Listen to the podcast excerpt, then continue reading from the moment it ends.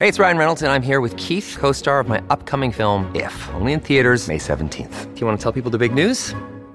All right, I'll do it. Sign up now and you'll get unlimited for $15 a month in six months of Paramount Plus Essential Plan on us. Mintmobile.com slash switch. Upfront payment of $45 equivalent to $15 per month. Unlimited over 40 gigabytes per month. Face lower speeds. Videos at 480p. Active Mint customers by 531.24 get six months of Paramount Plus Essential Plan. Auto renews after six months. Offer ends May 31st, 2024. Separate Paramount Plus registration required. Terms and conditions apply if rated PG. If you're thinking, I should go for a run today, but it looks like it could rain, Sierra says save on epic rain jackets. If you're also thinking, but I can't go out in these beat up old running shoes, Sierra says save on top brand running shoes. And if you're still thinking, but I'm also busy performing brain surgery, well, then we say, you really should have led with that. Sierra, let's get moving to your local store, like now. Go! If you went on a road trip and you didn't stop for a Big Mac or drop a crispy fry between the car seats or use your McDonald's bag as a placemat, then that wasn't a road trip. It was just a really long drive. Ba-da-ba-ba-ba. at participating McDonald's.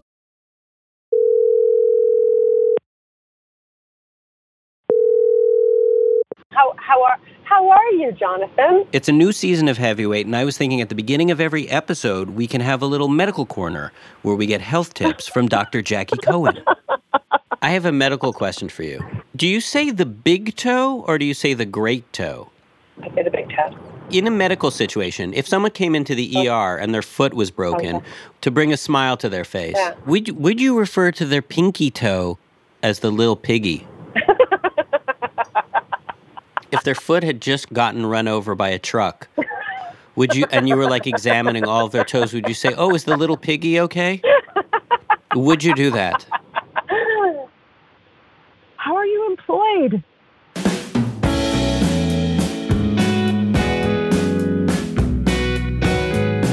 From Gimlet Media, I'm Jonathan Goldstein, and this is Heavyweight. Today's episode Jimmy and Mark.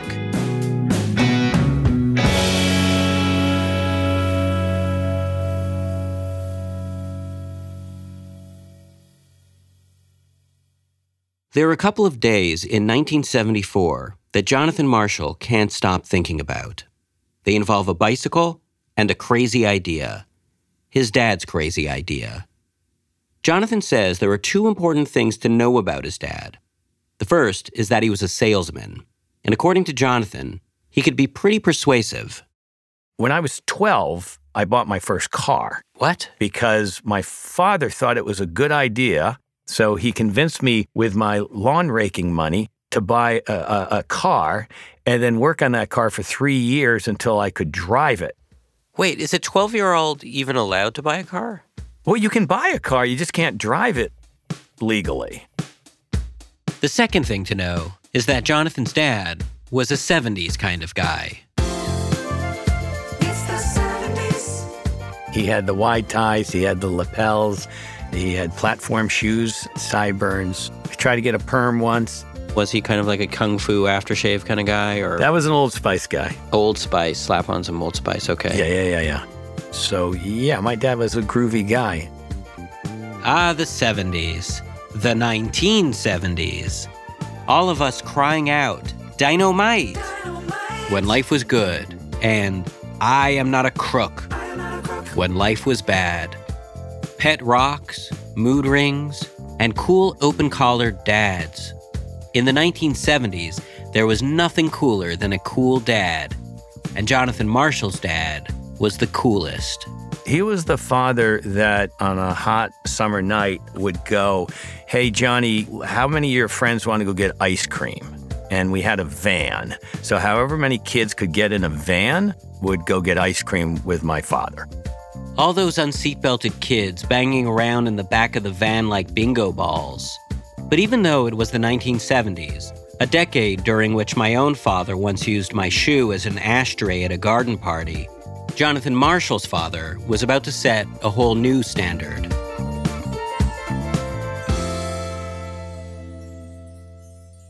Jonathan was only 10 years old when his father took him aside to pitch him on his craziest idea yet. My father said, Hey, you know, what if you rode your bike to Vermont?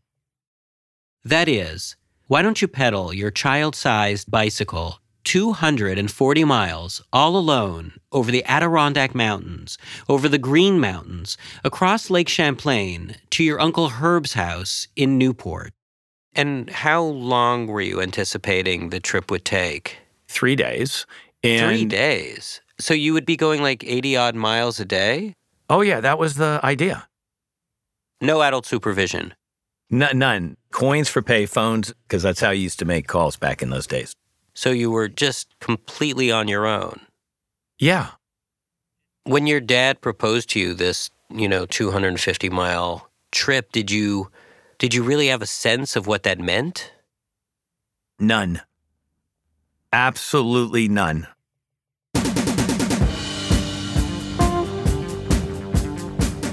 As a parent, the entire plan makes me shudder.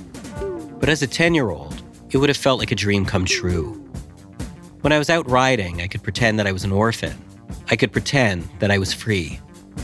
But how free could you really feel when you were expected home for dinner? Jonathan Marshall wouldn't have to pretend he was free. He would be free. Dangerously free.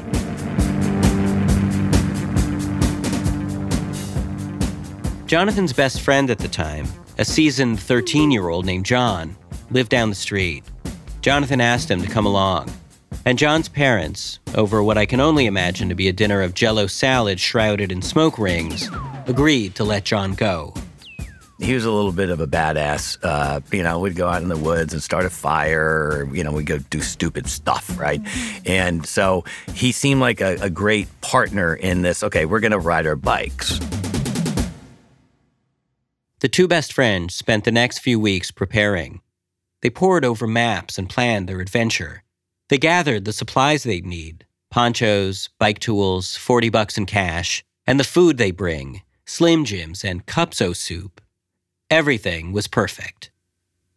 But then, Jimmy and his little brother Mark showed up. About a week before the trip started, this these two guys, Jimmy and, and Mark, the names coming back to me. I barely knew them.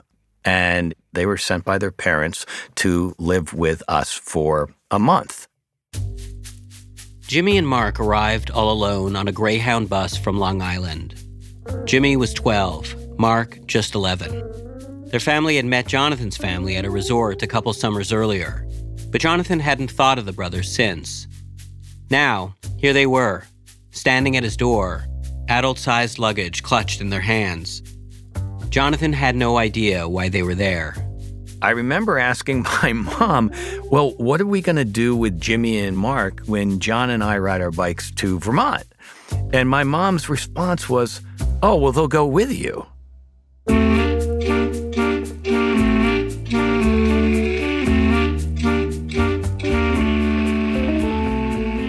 Initially, I was resentful because it was, what do you, what do you mean they're going with us? You know, I've been planning this. We don't even know if they know how to ride bikes. They're from Long Island, wherever that's from. But at 10 years old, I certainly didn't say no to my mother. And so they were going on the trip because mom said they were going on the trip. And so, one August morning before the sun had risen, the two best friends, Jonathan and John, and the two mysterious brothers, Jimmy and Mark, all set off. Day one is really a recollection of hitting the Adirondacks and starting to just have to go uphill a lot. But uphill battles are worth the fight when you're a young boy on a bike and the day's destination is a hotel room that your dad booked for you at the happiest, most magical place on earth. Frontier Town. It was a little fantasy land of the Old West. It had a jail, a saloon, a big square. There was, uh, you know, was, do you know Frontier Town? Oh, yeah.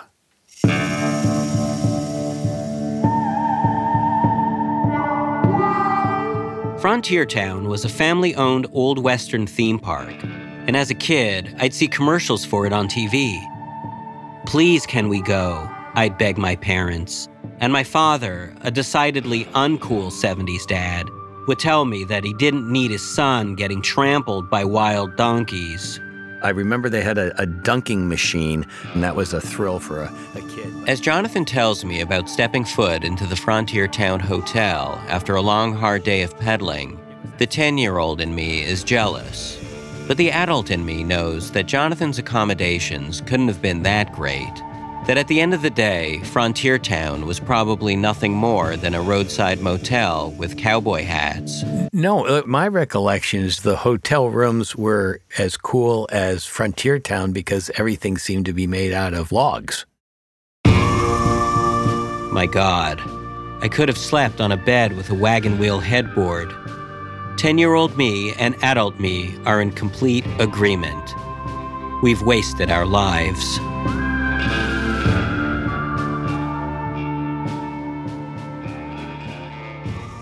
Jonathan and John crawled into one double bed, Jimmy and Mark into the other. Exhausted, they all fell asleep almost immediately. When we woke up, it was raining. It rained all day. It was gray, it was cold, it was nasty. And we got three flat tires that day. The plan for day two was to catch the ferry across Lake Champlain. But of the many things they packed, no one had thought to bring a watch. When they reached the dock, the very last ferry of the day was about to set sail. We went down the ramp yelling. We were yelling and waving, and we're like, no, no, stop, stop, stop. And the guy waited, uh, bless his heart. By the time they got off the ferry, they were soaking wet and hungry. What did you do for dinner? I, I remember distinctly we went to A&W. I remember John took off his shoes, and it was the worst smell I've ever smelled in my life. And to this day, I, I still remember that horrible, horrible, horrible smell of wet construction boots that had been soaked through an A&W food. What do a bunch of 10-year-olds who have been bicycling in the rain all day order at an A&W? Everything. Everything we could think of, you know, uh, multiple burgers, multiple shakes, hot dogs, uh, fries. Uh, yeah, it was uh, it was it was a feast, and uh, it was uh, some of the best food I ever had. Was there a point at which like it stopped feeling like a kind of fun boys adventure, you know, and felt like suddenly you were like in a World War One film? Day three.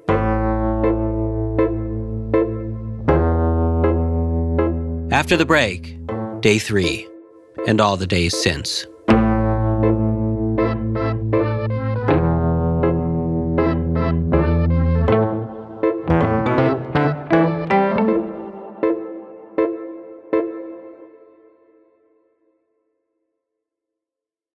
This episode is brought to you by State Farm. You might say all kinds of stuff when things go wrong, but these are the words you really need to remember. Like a good neighbor, State Farm is there. They've got options to fit your unique insurance needs, meaning you can talk to your agent to choose the coverage you need, have coverage options to protect the things you value most.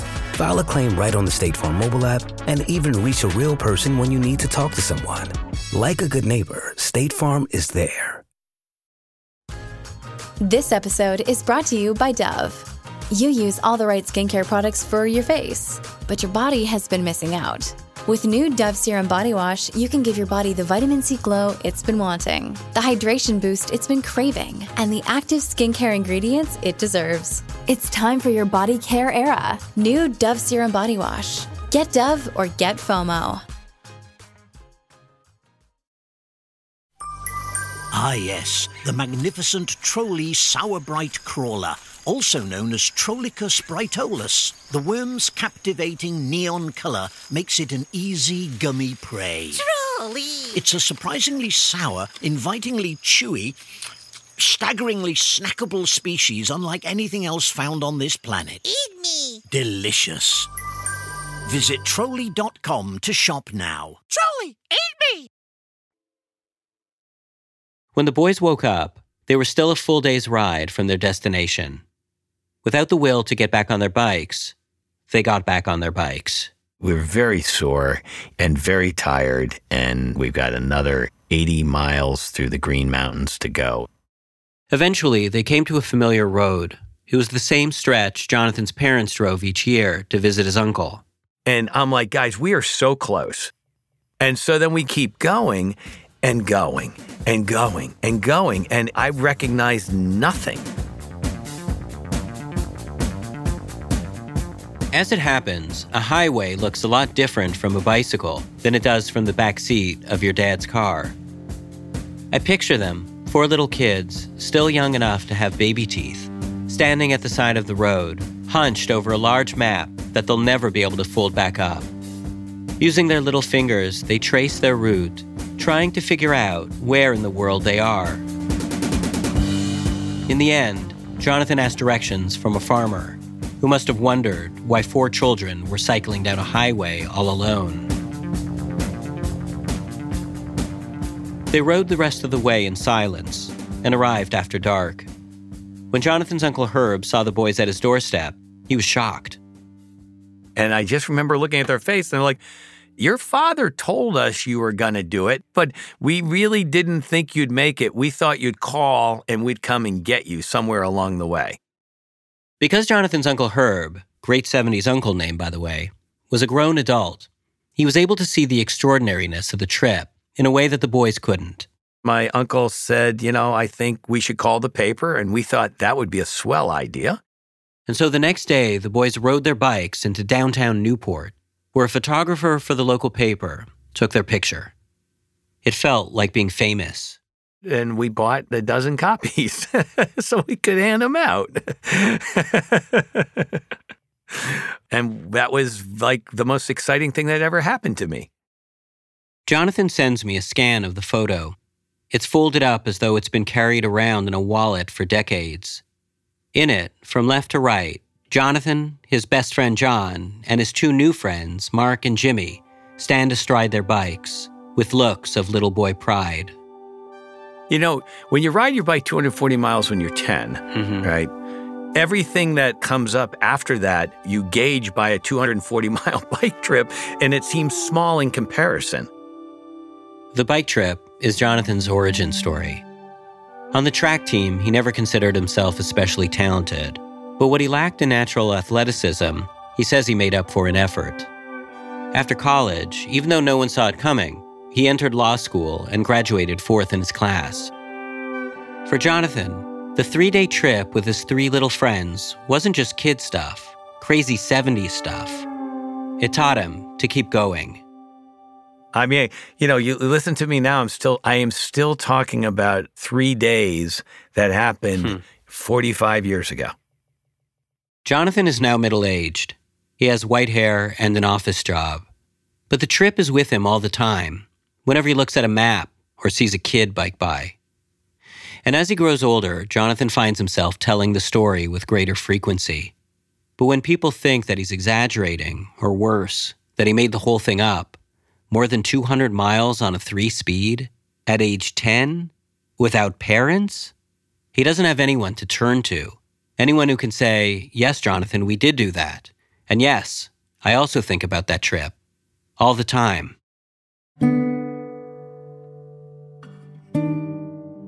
A year after the bike trip, Jonathan's family moved away, and he lost touch with his best friend John. As for the two brothers, Jimmy and Mark, after they got back on the bus to Long Island, wherever that is, Jonathan never saw them again. It's just so weird to me that we went through this this this adventure and I never spoke to them again.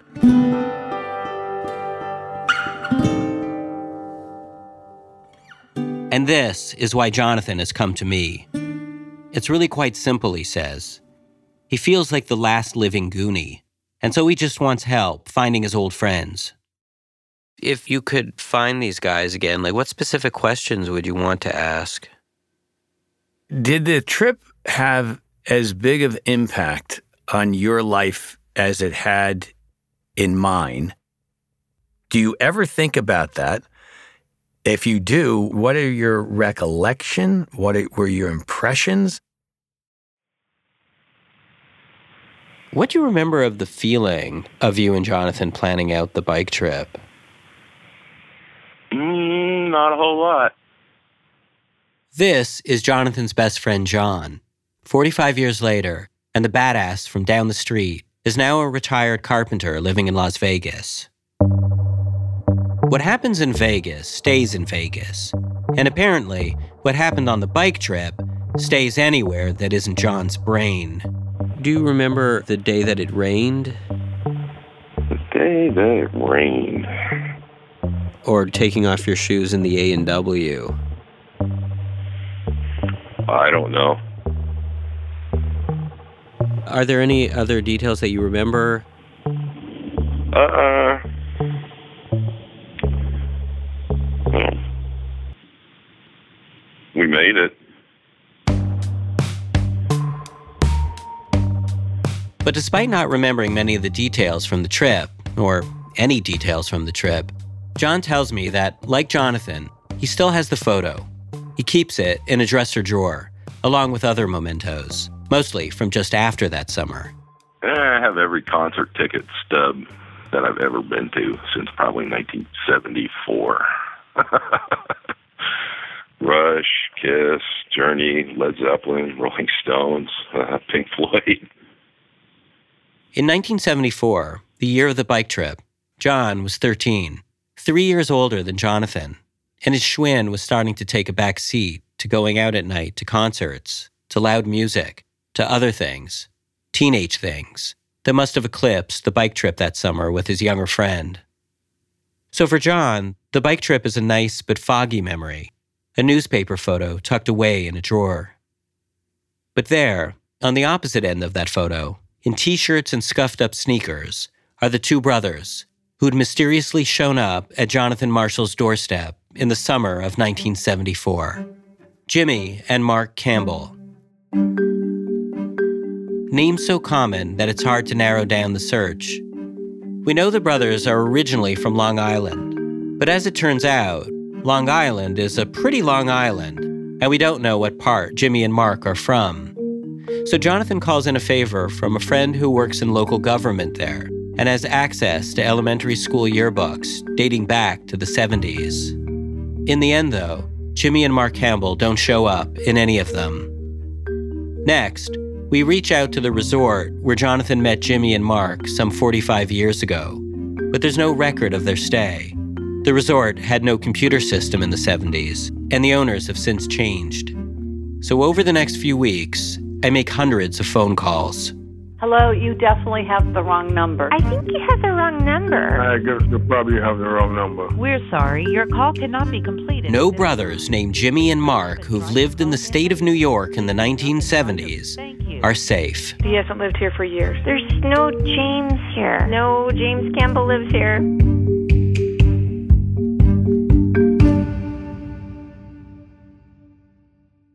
I was literally talking about that trip a week and a half ago, and then this is just bizarre. Jimmy Campbell. He now goes by James or Jim. He's a financial advisor living in California. He phones me back from his office. I can remember us walking our bikes and climbing up the hill at like six in the morning. That's where Route 9 was, and we take off. I remember then the last. As we talk, it becomes clear that that summer long ago is just as alive for Jim as it is for Jonathan. I can remember the second day when we were trying to catch the ferry to Burlington. But the more we keep talking, the less Jim dwells on the bike trip itself. I can remember things like Jonathan's dad coming home from work and having some fun fights in the pool or something. And the more he talks about the days bookending the trip. I remember sitting in their family room watching the TV. And then we camped out on there. For Jim, family life with the Marshalls was in stark contrast to his own home life, or to what it was becoming. My family situation got uglier and di- more difficult post that trip because uh, my mother was becoming sick. And this is why Jim and Mark were sent to stay with the Marshalls. Their mother was in the early stages of both MS and Parkinson's. Having two little boys to care for made a hard time even harder. So a phone call was placed, arrangements made, and two bus tickets purchased. When I asked Jim what his mother and father thought of their little boys bicycling all the way to Vermont, he says that they didn't even know. They had so much else to worry about. Jim's mom was spending so much time in the hospital that she had to quit her job, making Jim's dad the sole breadwinner. My father, what I truly believe, could not handle it right, could not handle the stresses of the illness, and they ended up divorcing, and he actually ended up moving out of the state. So he chose to move, and he chose to not contact us again. He chose to disappear.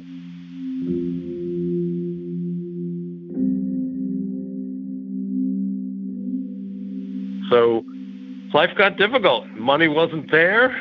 You had a single parent who was an ill person who was fighting for her own life, and you had to learn to start fending for yourself. Probably the next year, I started working, and I grew up fast. So that was probably the last fun summer of my childhood.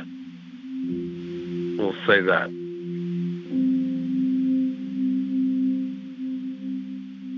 For Jonathan, whose world was opening up to him that summer, the bike trip was a beginning. But for Jim and Mark, it was an ending. So, yes, the bike trip was fun, Jim says. But when he thinks about the summer of 74, he thinks about playing games with Jonathan and his sister, about sleeping outside in the Marshall's backyard under the stars, about getting to just be a kid one last time. I knew my family life was changing and getting worse, and his was just what I wanted life to be, and it, and it wasn't going to be. You know, with a nicer home, nicer setting, the two parents, a lot of family time, just getting along. This is Jim's origin story. Like Jonathan's, it also took place that summer not along Route 9, but in the Marshall's home.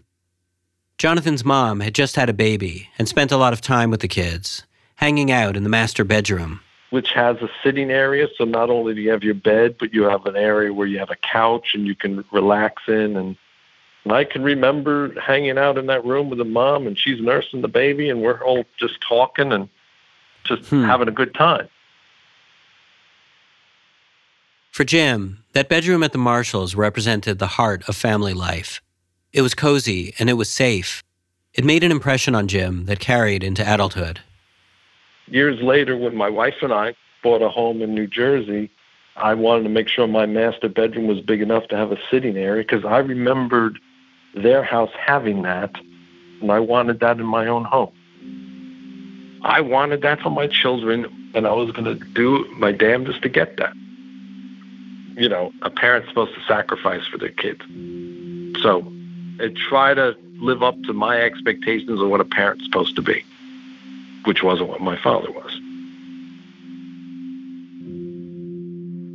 Jim holds resentment, and I don't have that same resentment.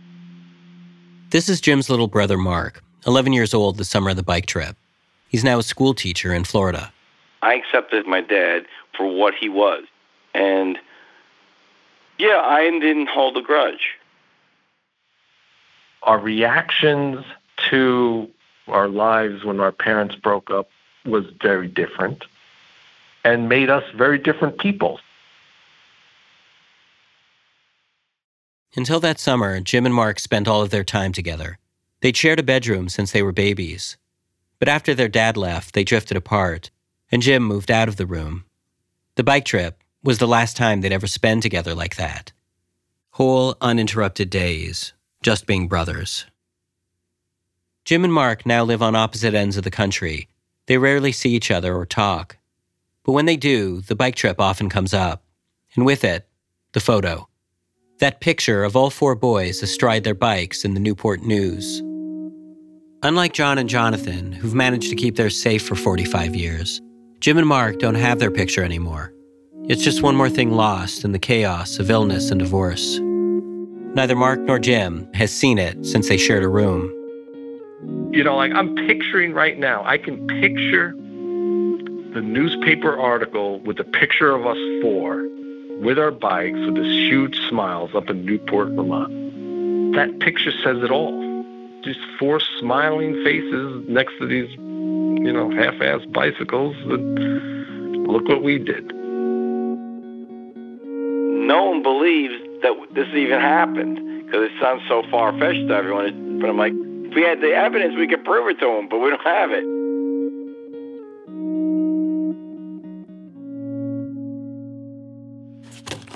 It's very well wrapped. Someone really taped it up big time. After my conversation with the brothers, I prepared two packages, each containing a framed photograph. One is addressed to Jim in California, and the other to Mark in Florida. Scissors down. Here it is. Now it's breaking open. Oh, I can't believe you got. Holy shit. Look at that. Now, that is crazy. Where did you find this? Oh, man. Oh, that is the picture. It's funny. I don't have my college degree, my MBA. None of that's in a frame and up on any wall. My wife hates our wedding pictures. She didn't like the photographer. So those pictures don't come out. So for me, this is this is a huge deal for me. Oh, it's got to go up. Jim and Mark no longer ride bikes. For Jim, it's hard to find the time. For Mark, hip and back surgeries have made it too difficult. But looking back at the photos stirs an old feeling in Mark, one that he hasn't felt since that summer, since he's a kid. Complete freedom from everything. Think about most of your life. Someone always telling you what to do. When is it ever your time? Because I feel my life is so it's it is contained. During that time, I just felt complete freedom. I can't describe it. I know some people tried to describe it in books, in songs. There is just a feeling that just comes over you. And uh, I want that feeling again. To just get up and just go. And just be free.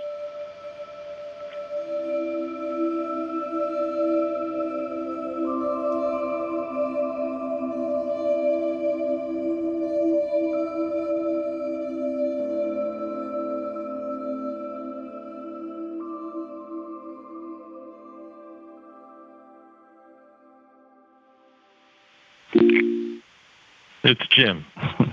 Uh, Jim, I have Jonathan on the line. Hello, Jim. Jonathan, My how are you? Jimmy.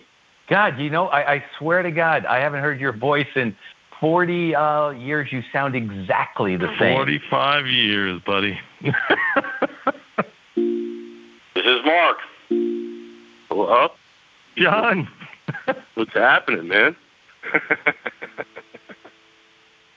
With John out in his hammock drinking a beer, Jim in his office, and Mark at home after school, Jonathan, after 45 years, reminisces with his old friends about prowling around Frontier Town after dark, about the smell of John's shoes, about being kids with nothing but time and long stretches of open road ahead of them.